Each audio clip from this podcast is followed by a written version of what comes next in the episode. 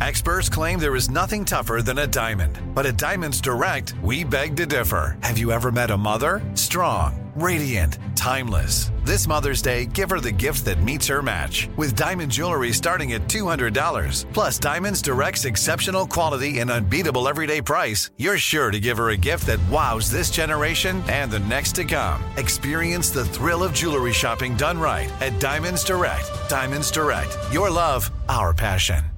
The Kakadu plum is an Australian native superfood containing 100 times more vitamin C than oranges. So why have you never heard of it? PR. No one's drinking a Kakadu smoothie?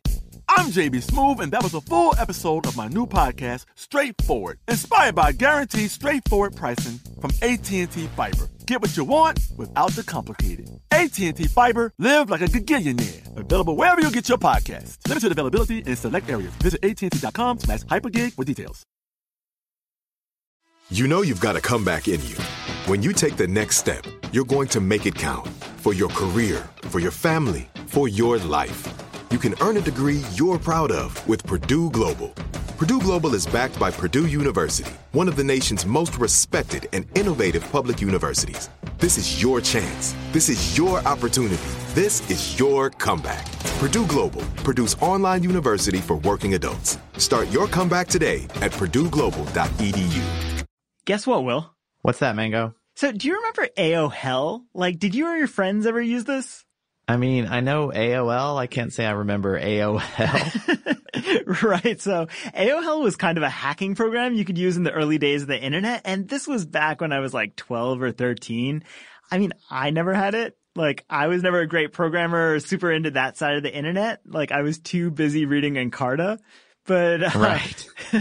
but sometimes I'd go over to my friends' houses and watch them play with it. And the thing is, you could cause all sorts of chaos with it. Like you could log on for free. And, uh, this is when AOL was charging you by the minute and you could do various pranks. But one of the least used and most powerful things you could do was create a username with AOL in it. What do you mean? Like you, you couldn't use AOL in your name? No, so that was one of the things that AOL used to protect itself, but through AOHell, you could sign up as like AOL Cop 13 or AOL Guide 26 and you could make yourself seem like this legit agent of the company. And, and, my friends used to use this mercilessly. What were they doing? Like stealing credit cards or what? no, I mean, we're not thieves. Like my friends would use it for pranks. So, so often like my pal would go into a chat room where it was clear that like 13 year old boys were trading photos of like scantily clad ladies and, and he'd say, this is AOL Cop 13. You've been busted. And, and then he'd say, uh, unless you write me a one page apology for your actions, your parents will be notified and your account will be suspended.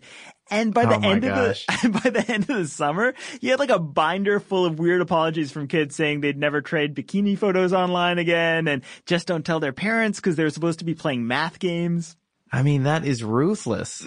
I know, but the whole thing did make me wonder, like, how much of our history is still online and how much does the internet know about all of us? And that's what today's episode's all about.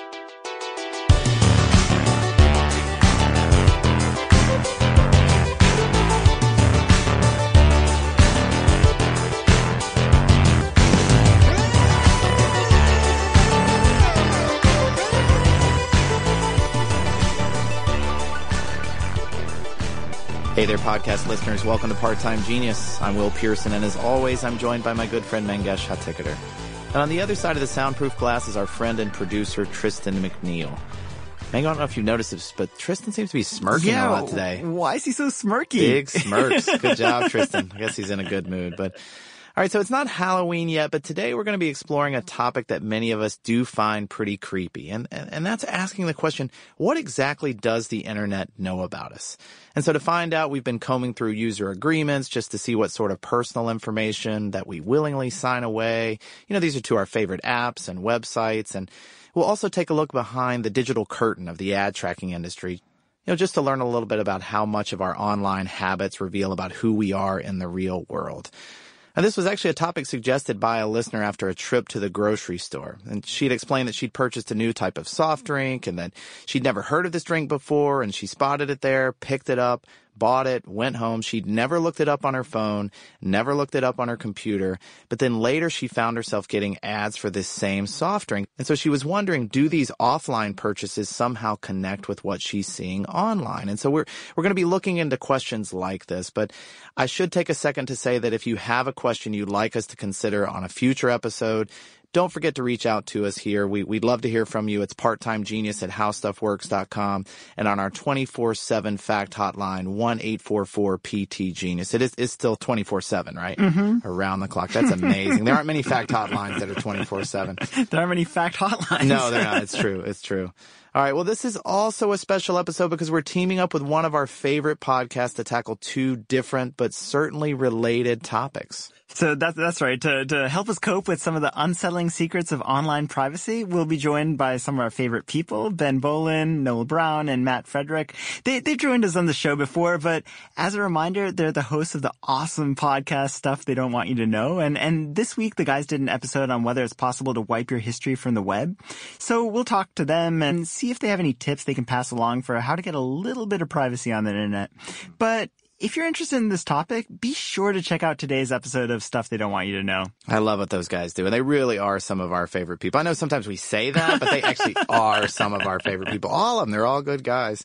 All right, so I, I, thought we could start with just a general overview of what web tracking is and and how it works. And so to cover the first part of that, you know, just just stop and think about the time you've Googled something like, you know, things to do in Denver. And then the next time you've used Google, you got a bunch of ads that, that, you know, are trying to convince you to book a flight to Denver or something like that. Or, or maybe you've watched a Star Wars trailer on YouTube and then you sign on to Facebook later that night and your newsfeed contains a target ad for a brand new Star Wars video game.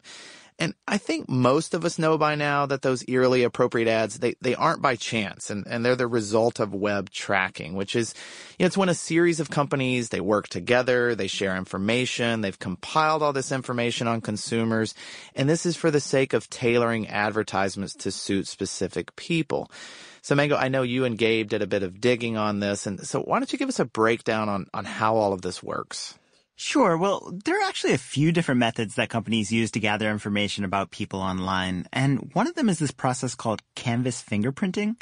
Basically, websites have this feature written into their script so that when you visit the site, it asks your browser to draw a hidden line of text or even a 3D image. And because of differences between browsers and operating systems and computer hardware, the invisible image that each device draws will be different.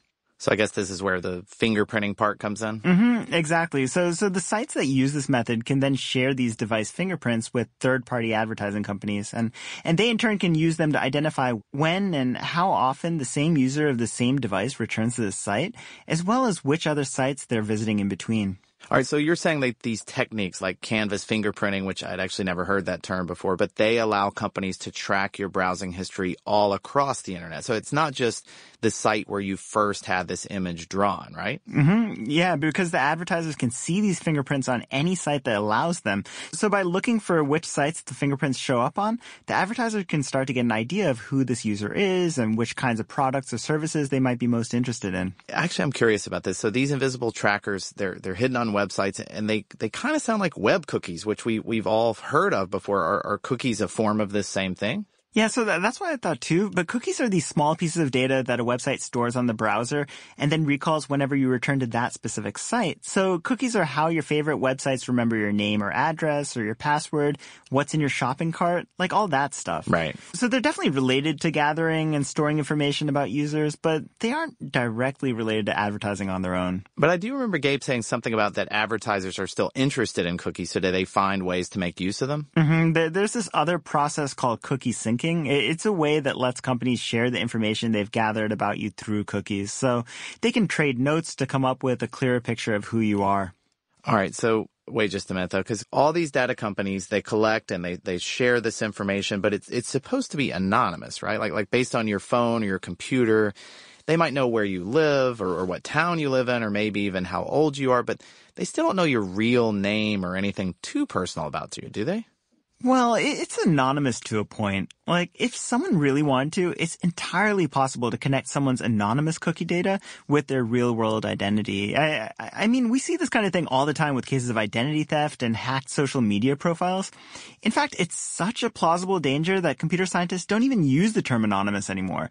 Instead, they say that companies gather pseudonymous data on their users. Like, the, the whole point is that none of us are even anonymous online anymore.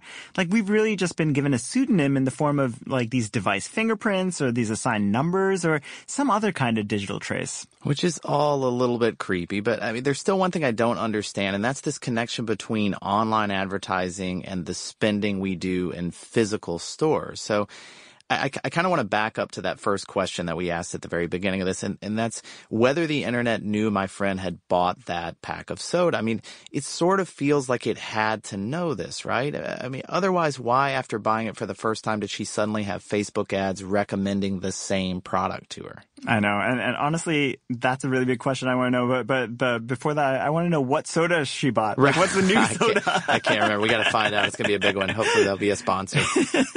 but it is, you know, I, I wish you could say it's coincidence. It's, you know, it feels a little strange that she bought the soda for the first time, and and maybe that was the same day that this big marketing push happened. Right. But you know, realistically, the odds are against that. I, I mean, the major data companies gather an insane amount of information about their users, and most folks know that search engines like Google or Bing or Yahoo, like they keep track of what we search for, but big data's reach goes so much further. So, for instance, like Google not only knows where you've traveled thanks to Google Maps and the GPS tracking functions in Android phones, but they also know how fast you were going on the way there. Mm-hmm. And the same goes for Apple and their iPhone. Of course, this means they likely know where you live and work too, since those are the places that you're traveling between the most often.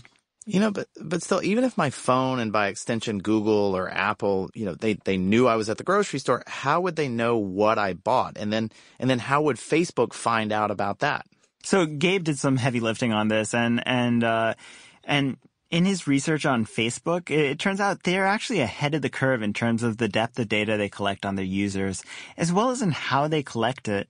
And the key to that is an advertising tool called Atlas that the company unveiled back in 2014. So, according to the vice president of ad tech at Facebook, the Atlas system can match the phone numbers and email addresses of Facebook users with the phone numbers and email addresses that consumers provide in physical stores. All right. So, when stores ask for our email addresses or phone numbers at checkout, it's so that they can then sell that information to Facebook? Is that that's the only reason they do this? Well, kind of. I, I mean, sometimes that info is used for that particular store's marketing purposes, you know, to email you their monthly newsletter or coupons or whatever. But there are all kinds of data collection companies that act as middlemen between retail stores and online platforms. So, for instance, uh, Facebook partners with a company called Datalogix to get all its store related info. Okay, so I got it. So I scanned my grocery store club card or I gave the cashier my email address and that information along with the purchase connected to it was then passed along to Datalogix, who then shared it with Facebook's advertising system, which you've told us is called Atlas. So mm-hmm. that, that's right? Exactly. So Atlas knew that the person with your email address purchased a new kind of soda at that store. And from there, all I had to do was compare that address with the one you've linked to your Facebook account and presto, like now Facebook knows just what kind of ad you're likely to respond to in your newsfeed.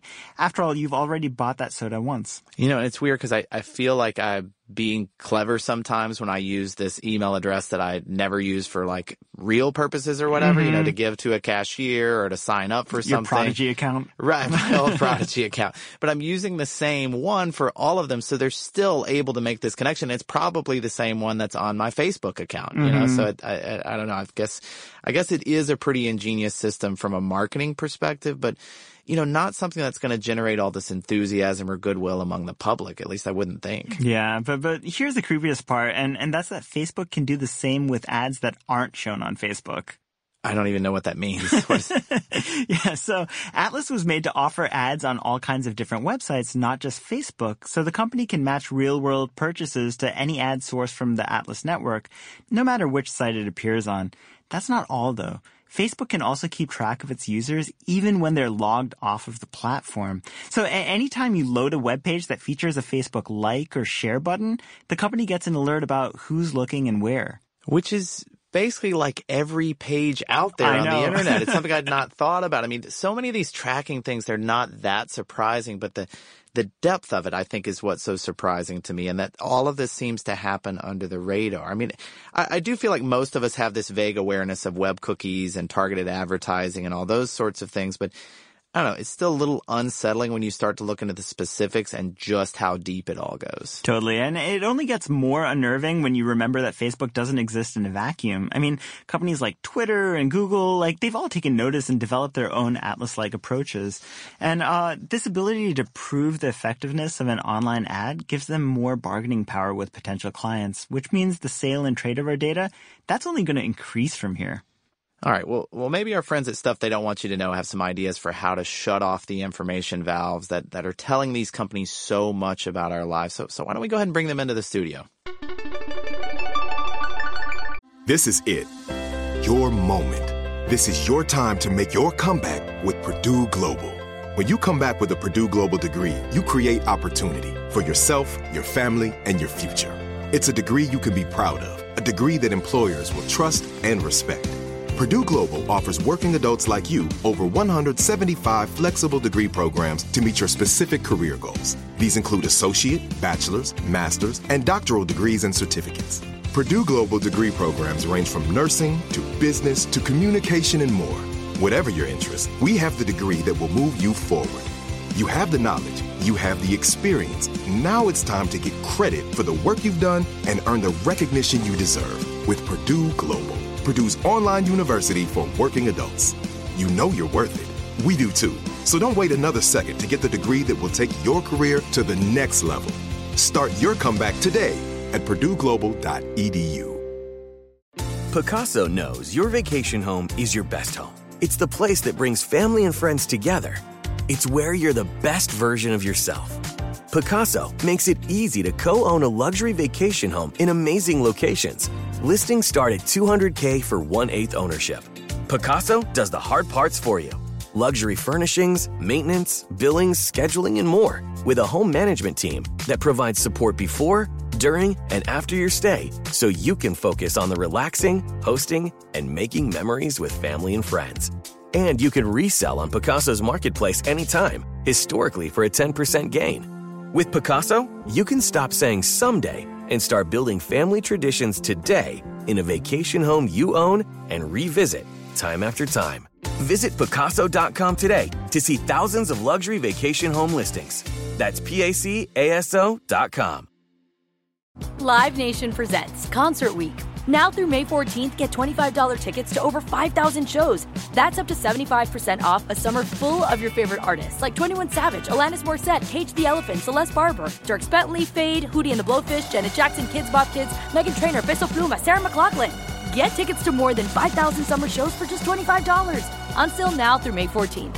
Visit LiveNation.com slash Concert to learn more and plan your summer with Sean Paul, Sum 41, 30 Seconds to Mars, oh, and Two Door Cinema Club.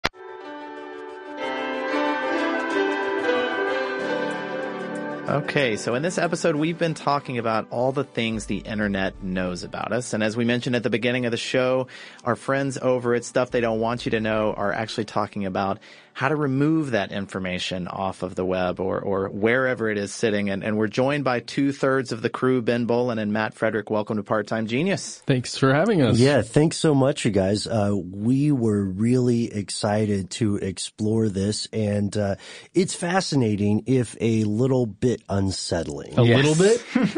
A lot of it. Yeah. Thank you. A lot Yeah, of it. even even uh, hearing just tidbits from you guys as you're talking about putting the episode together, I typically don't consider myself a paranoid person, but it was hard not to go down that path. I think I'm okay, but if you could give us just a little bit of an overview of what you guys have been looking into for the episode. Sure. We looked at uh, a, a pretty basic question, or so we thought in the beginning, which was, uh, can you delete your online footprint, your your personal data? We we stumbled on the phrase the digital you because there's there's so much information and, and so many uh, leavings of all your time brushing through the internet, right? Uh, and what we found was that there is no silver bullet And, and uh, you must be very, very careful with the types of terms that are used by various online entities, whether they are a private or a public organization. Yeah, specifically terms of service is what uh, Ben's talking about here. The that little thing that you go, yeah, I accept that you scroll through maybe. Maybe it makes you scroll to the bottom of the page. Maybe Right. you just hit it and go, okay. Has anyone ever read an entire terms of service? I mean, that's the That's the whole thing, right? Right. Yeah, No- I no. did. I did once when my uh, cable was out. Wow. Was it like a three pager so you could kind of get through it? It wasn't even at my house. It was at someone else's house. If I had brought a book, I wouldn't have read the terms of service. it made made for a much smarter digital you. That's right. so envious of your digital you. So well, one of my favorite things that I heard you guys talking about was uh, about your AOL account. And Matt, you are actually looking to go back and delete or cancel your AOL account. This I was like, what year are we having this conversation? So let's go back to 2005, 2006. Right. Uh, old Matt Frederick is in a band, and uh, every band at that time, what do they have? A MySpace, MySpace, page. right. okay. Well, also my uh, my email since 1997 has been through AOL at this time. So uh, for some reason, I just stuck with AOL because my parents had it, and I just kept going with it. Anyway, my MySpace page was linked to my AOL account. Right. So in order to like find my old password and reset it for MySpace, had to get in my AOL email, and then realized this is still here. now the one good thing is And my ex girlfriend is still emailing me. well, the one good thing is that the AOL service, if you have a free account, they disable your account after I think 180 days of inactivity. Okay. Okay. You, you're not getting emails anymore, but it's still there. And if anyone wanted to get in there, my personal information is still inside the profile. Right. Which made me super nervous because I haven't looked at it since then. Anyway, you try and delete the thing to, to get rid of the AOL and the MySpace. Yep. MySpace relatively easy, but the AOL one, there's supposed to be a cancel your account little icon that you can click on in this one specific area. right. right. It wasn't there on the three browsers that I attempted to use. And uh, made me a little nervous, so I called up AOL with my phone. Whoa! Can you believe that? yeah, got a hold of somebody. He officially deleted it, and uh, I can still log in right now, which makes me super nervous. So. Oh, well, we'd like to make fun of you for that, but you're looking at two people with uh, a Yahoo and uh, Prodigy. a Prodigy. Yeah, right. Prodigy. we need to pull that up at some point to see if it still exists. That's pretty great. And I'm glad to hear AOL is still up to their old tricks. I remember when you used to try to cancel after you get the free disc and sign up for however many hours, and they were just awful when you would call and say that you're ready to cancel. I remember, I, I remember like begging a woman. I was like, I know you're reading off a script. Just like, please skip to like nine pages down. And I was like almost in tears. yeah, man. it's very much like a uh, it's it's oddly like a breakup Yeah. in, in many cases, you know. And uh, the old adage is true: breaking up is hard to do, but in these cases, it's um, you run into some misleading and pernicious things. Right, right. It's it's a point that we've made in on our episodes before that your account, your personal information, and your use of whatever you know page or whatever app, it's highly valuable to these companies. You were talking about friends, though.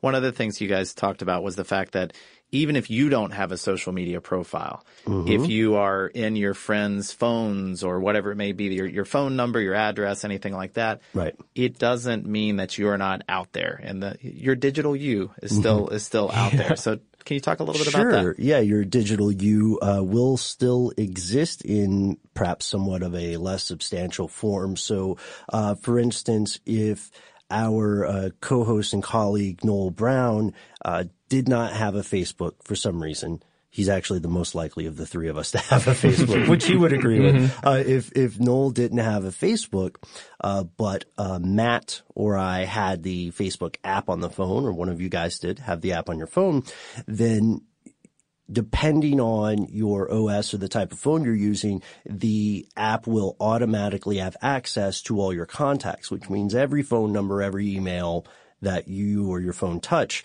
uh, which means that if any of us knew Noel Brown, then they would already start building sort of a, a framework for him. So they would say, okay, we know there's this guy His name's Noel Brown. His phone number is, you know, 555 555, whatever. And, uh, he also has this email address and he knows, uh, Mango and he knows Will and he knows Matt and he knows Ben and they all work together. Therefore, he probably, you know what I mean? Mm-hmm. Yeah, and this, yeah. this can come from, uh, different sources. So even if you have somehow resisted social media entirely, if you have a, if you have a phone number and or an email address and friends, Yeah, with phones.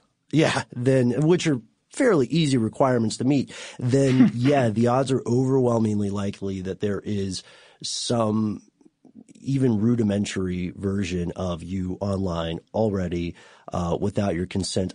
Before we let you go, I- I'm curious. We don't want to give any spoilers because it is a terrific episode, and I hope everyone will uh, will check it out. But do you think you guys will will change your behaviors in any way based on what you've learned in putting together this episode? Well, here's the thing.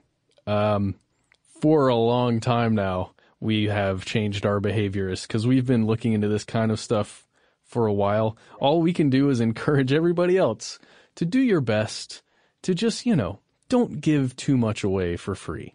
And when you think when you think about all of the apps that you use on a daily, weekly, monthly basis that you've got on whatever device you use, most of them ask you for your contacts. Most of them are trying to find out where you're going, what you're doing, take pictures of yourself and all your friends and your dog and your family.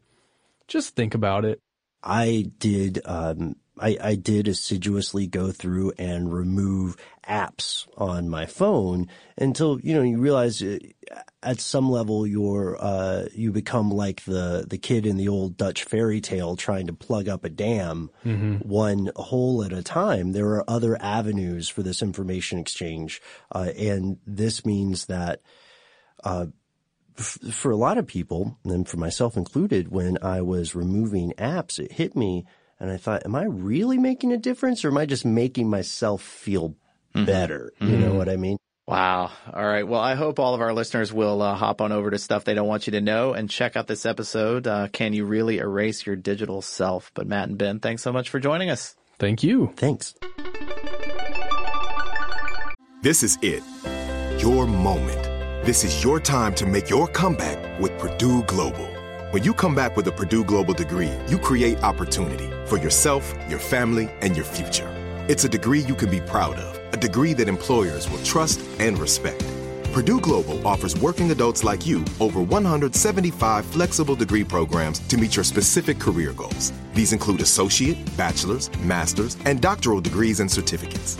Purdue Global degree programs range from nursing to business to communication and more. Whatever your interest, we have the degree that will move you forward. You have the knowledge, you have the experience. Now it's time to get credit for the work you've done and earn the recognition you deserve with Purdue Global, Purdue's online university for working adults. You know you're worth it. We do too. So don't wait another second to get the degree that will take your career to the next level. Start your comeback today at purdueglobal.edu. Pacaso knows your vacation home is your best home. It's the place that brings family and friends together. It's where you're the best version of yourself. Pacaso makes it easy to co own a luxury vacation home in amazing locations. Listings start at 200K for one eighth ownership. Pacaso does the hard parts for you luxury furnishings, maintenance, billings, scheduling, and more with a home management team that provides support before, during, and after your stay so you can focus on the relaxing, hosting, and making memories with family and friends. And you can resell on Pacaso's marketplace anytime, historically for a 10% gain. With Pacaso, you can stop saying someday and start building family traditions today in a vacation home you own and revisit time after time. Visit Pacaso.com today to see thousands of luxury vacation home listings. That's PACASO.com. Live Nation presents Concert Week. Now through May 14th, get $25 tickets to over 5,000 shows. That's up to 75% off a summer full of your favorite artists like 21 Savage, Alanis Morissette, Cage the Elephant, Celeste Barber, Dierks Bentley, Feid, Hootie and the Blowfish, Janet Jackson, Kidz Bop Kids, Meghan Trainor, Peso Pluma, Sarah McLachlan. Get tickets to more than 5,000 summer shows for just $25. Until now through May 14th. Visit LiveNation.com slash Concert to learn more and plan your summer with Sean Paul, Sum 41, 30 Seconds to Mars, oh, and Two Door Cinema Club.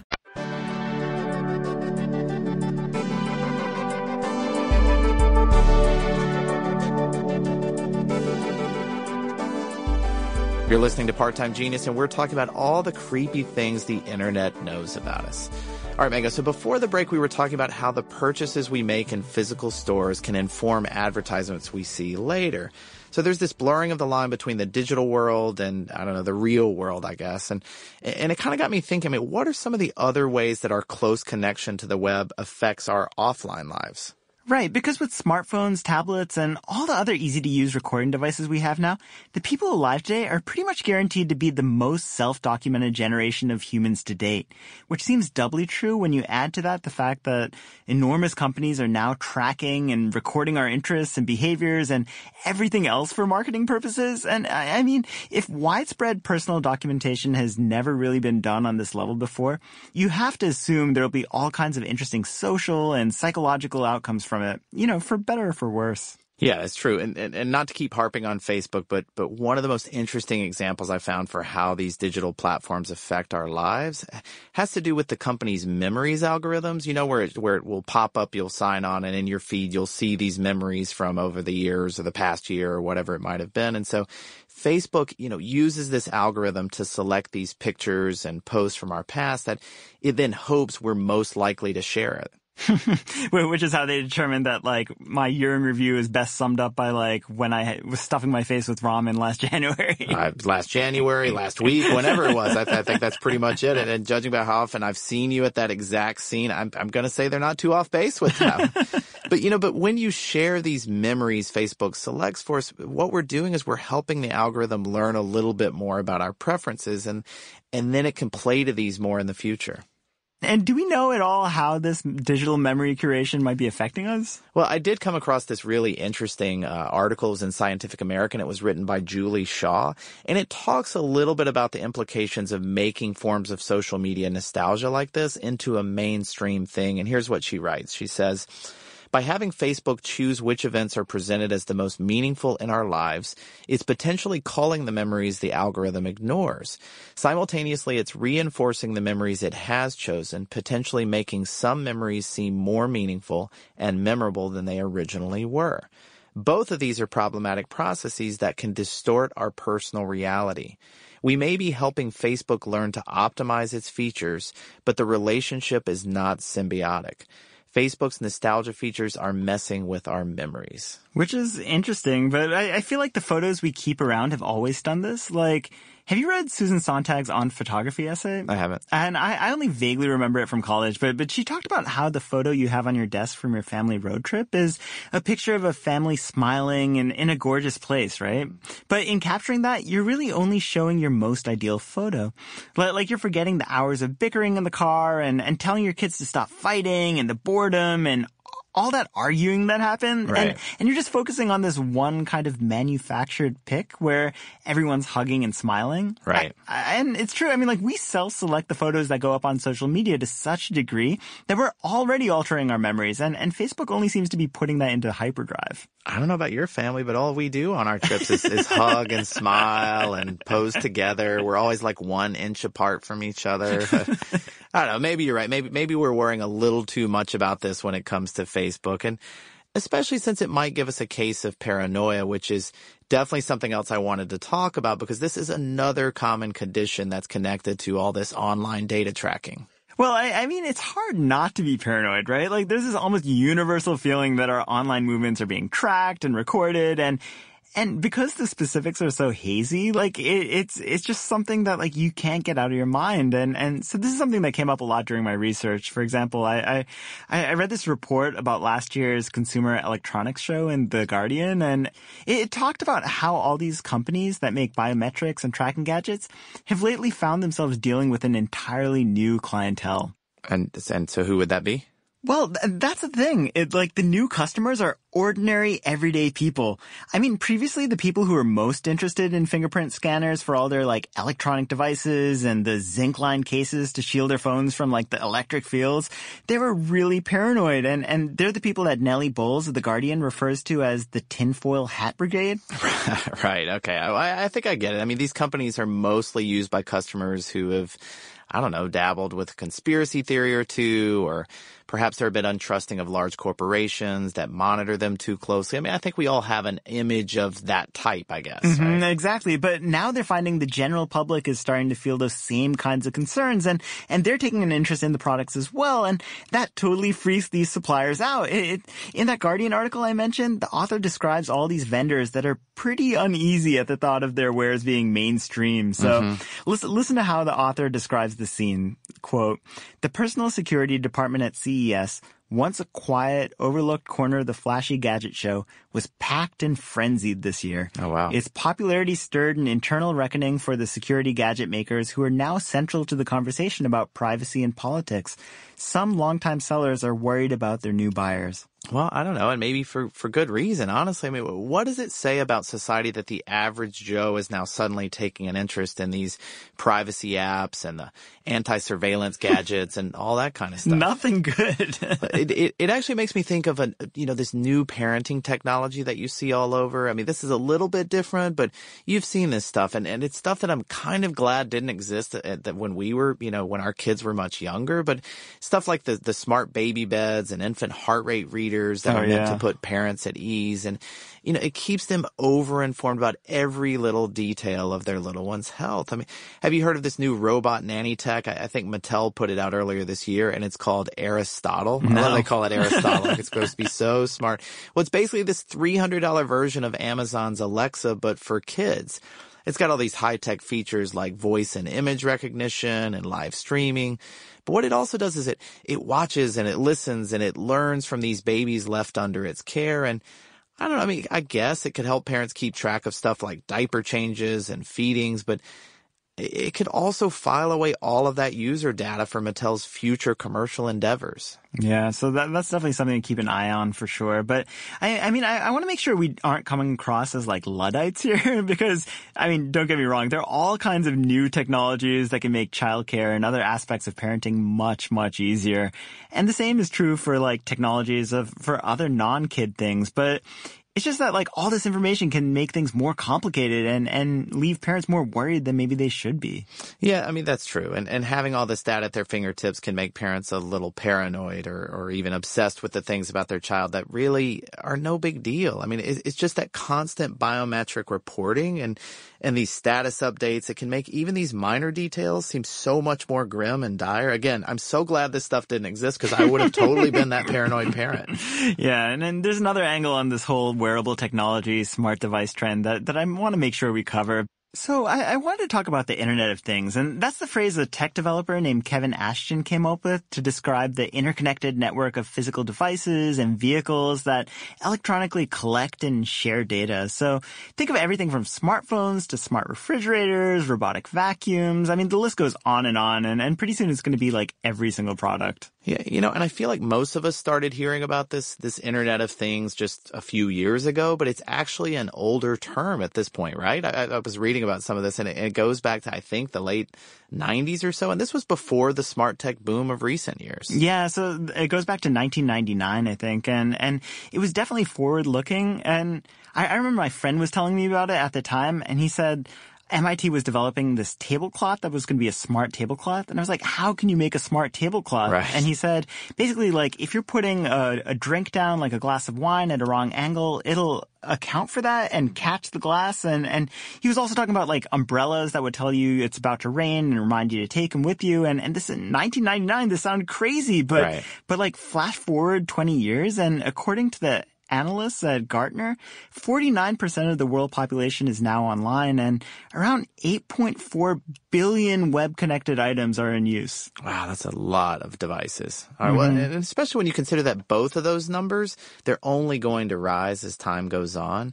You know, there's this growing catalog of the Internet of Things, and you, you think about how widespread they are from cars to household appliances or these health monitoring devices we were talking about, security sensors, and all of these fitness trackers that everybody seems to be using. And it's not just for them. It's like their dogs and their cats and their cows and their babies and all of these things. So it's just, it's everywhere. And it's led to this level of connectedness that the world has never seen before.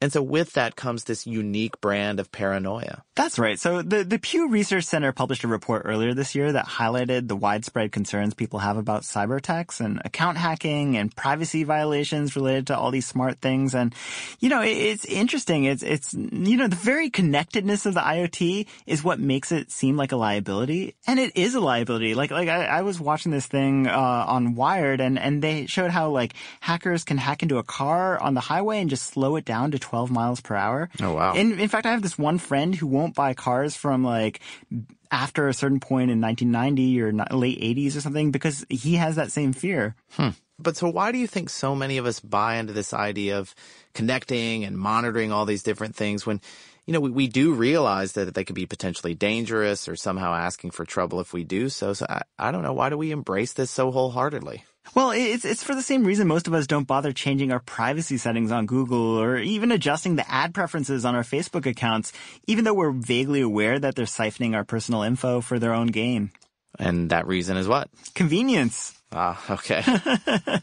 I mean, it's it's so much easier to accept that our cool tech comes with like a few unsightly strings attached and, and just move on from there. And I don't know. I mean, I guess that makes sense. I mean, think about how hard it would be for people to disconnect from all these platforms and devices that have become a bigger and bigger part of our lives. I mean, I would think some people would probably trade any amount of privacy just to hold on to that connection. Definitely. And that same Pew report I, I, mentioned earlier, like it basically says the same thing. They talked to over 1200 experts and were able to conclude from their responses that the desire for convenience trumps concerns about safety in most people's minds. And here's a quote from Lee Rainie, the co-author and director of uh, Pew's Internet Technology and Science Research Center.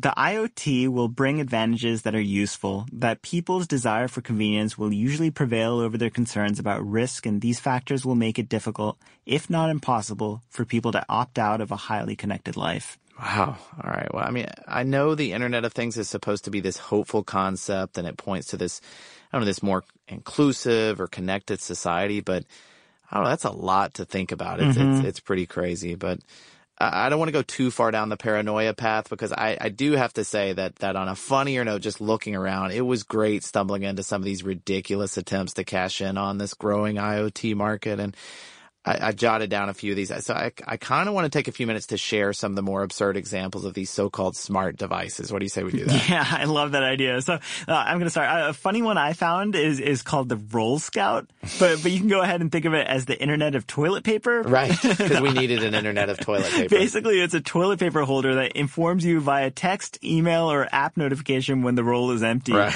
And each holder costs about sixty dollars. Good and, God! I know, but you know, according to the creators, Roll Scout is, quote, especially useful for small businesses such as cafes and restaurants that have public restrooms and are focused on providing the best customer experience possible.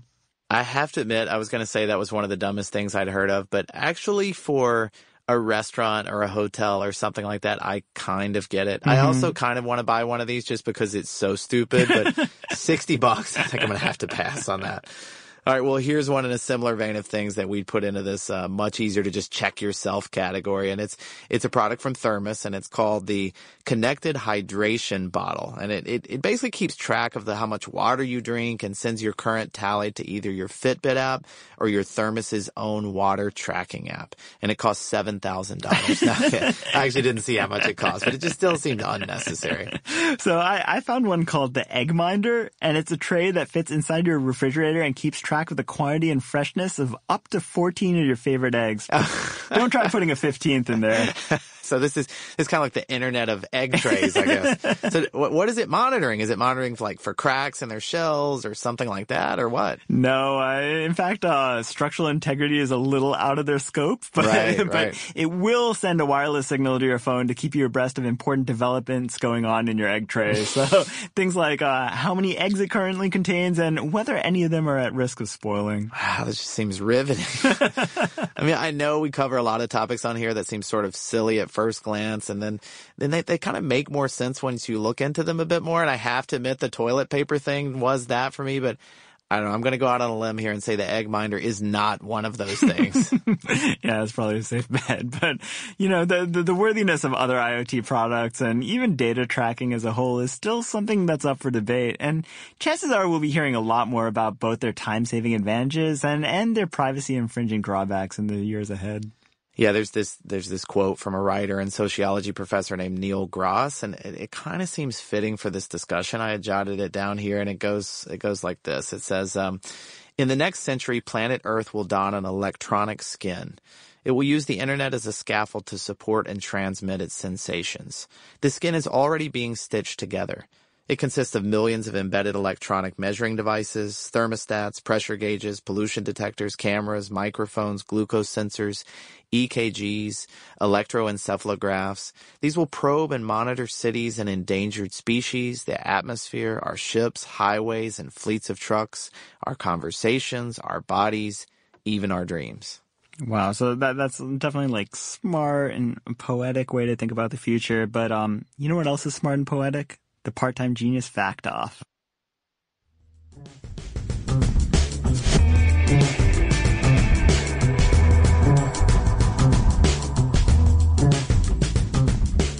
Right. Let's do. I, I, can kick us off here. All right. Here's something to add to the already immense list of creepy things Facebook knows about you. And that's whether or not your relationship will last. In a 2014 study, a Facebook data scientist concluded that Based on activities and status updates, the company can make scarily accurate predictions about whether a couple will sink or swim. Hmm. According to his research, being Facebook official really helps your chances. I, I wanted to congratulate you and Lizzie on being Facebook official. We but, are. but about half of all Facebook relationships that have survived three months are likely to survive four years or longer. well, speaking of gigantic companies that know way too much information about us, do you know that Target can tell if a female customer is pregnant? occasionally even before she knows herself. Oh wow, how's so, that? I know. So back in 2002, this statistician named Andrew Pole was hired to help the chain develop a pregnancy prediction model to better advertise to soon-to-be mothers. And as soon as the model was implemented, Target's mom and baby sales have uh, they've skyrocketed, and they've helped to grow Target's revenue by 13 billion dollars in the same period. Good God, that's crazy. Mm-hmm. All right. Well, how about I know where your cat lives.com? this is a, uh, a site that helps make the internet a little more transparent. So using invisible geographic location data embedded in the cat photos we upload to social media or other people do. I've never uploaded a cat photo to social media. The site presents a sampling of over 1 million public pictures of cats aligned with their real locations on a world map. This sounds terrifying to me. So we, have been talking so much about what the internet knows about us that I, I, thought it'd be smart to turn the tables and mention a few cool things we know about the internet. Oh, we'll show that. Yeah. So, so for, for starters, all the moving information contained on the internet weighs about as much as a single strawberry. What? so that's according to a physicist named Russell Seitz who, who determined that the billions of data in motion, like all those moving electrons on the internet, they only add up to roughly 50 grams or two ounces.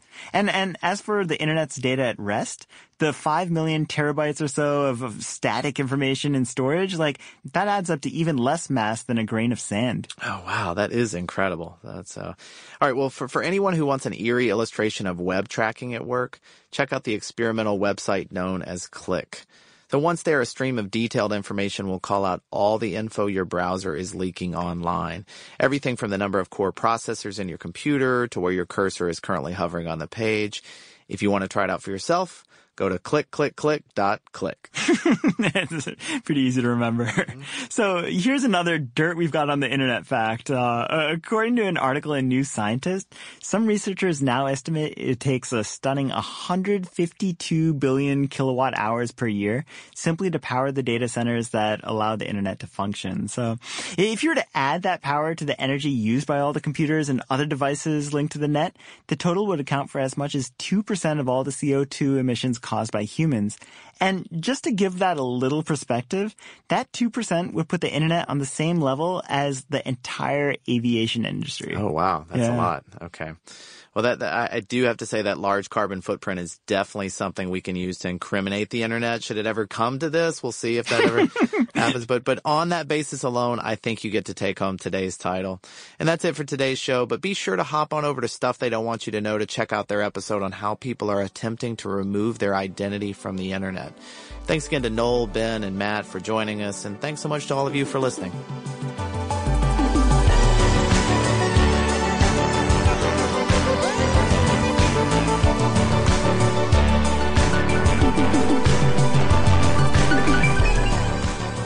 Thanks again for listening. Part Time Genius is a production of How Stuff Works and wouldn't be possible without several brilliant people who do the important things we couldn't even begin to understand. Tristan McNeil does the editing thing. Noel Brown made the theme song and does the mixy mixy sound thing. Jerry Rowland does the exec producer thing. Gabe Luzier is our lead researcher with support from the research army, including Austin Thompson, Nolan Brown, and Lucas Adams. And Eves Jeffcoat gets the show to your ears. Good job, Eves. If you like what you heard, we hope you'll subscribe. And if you really, really like what you've heard, maybe you could leave a good review for us. Did we did we forget Jason? Jason who?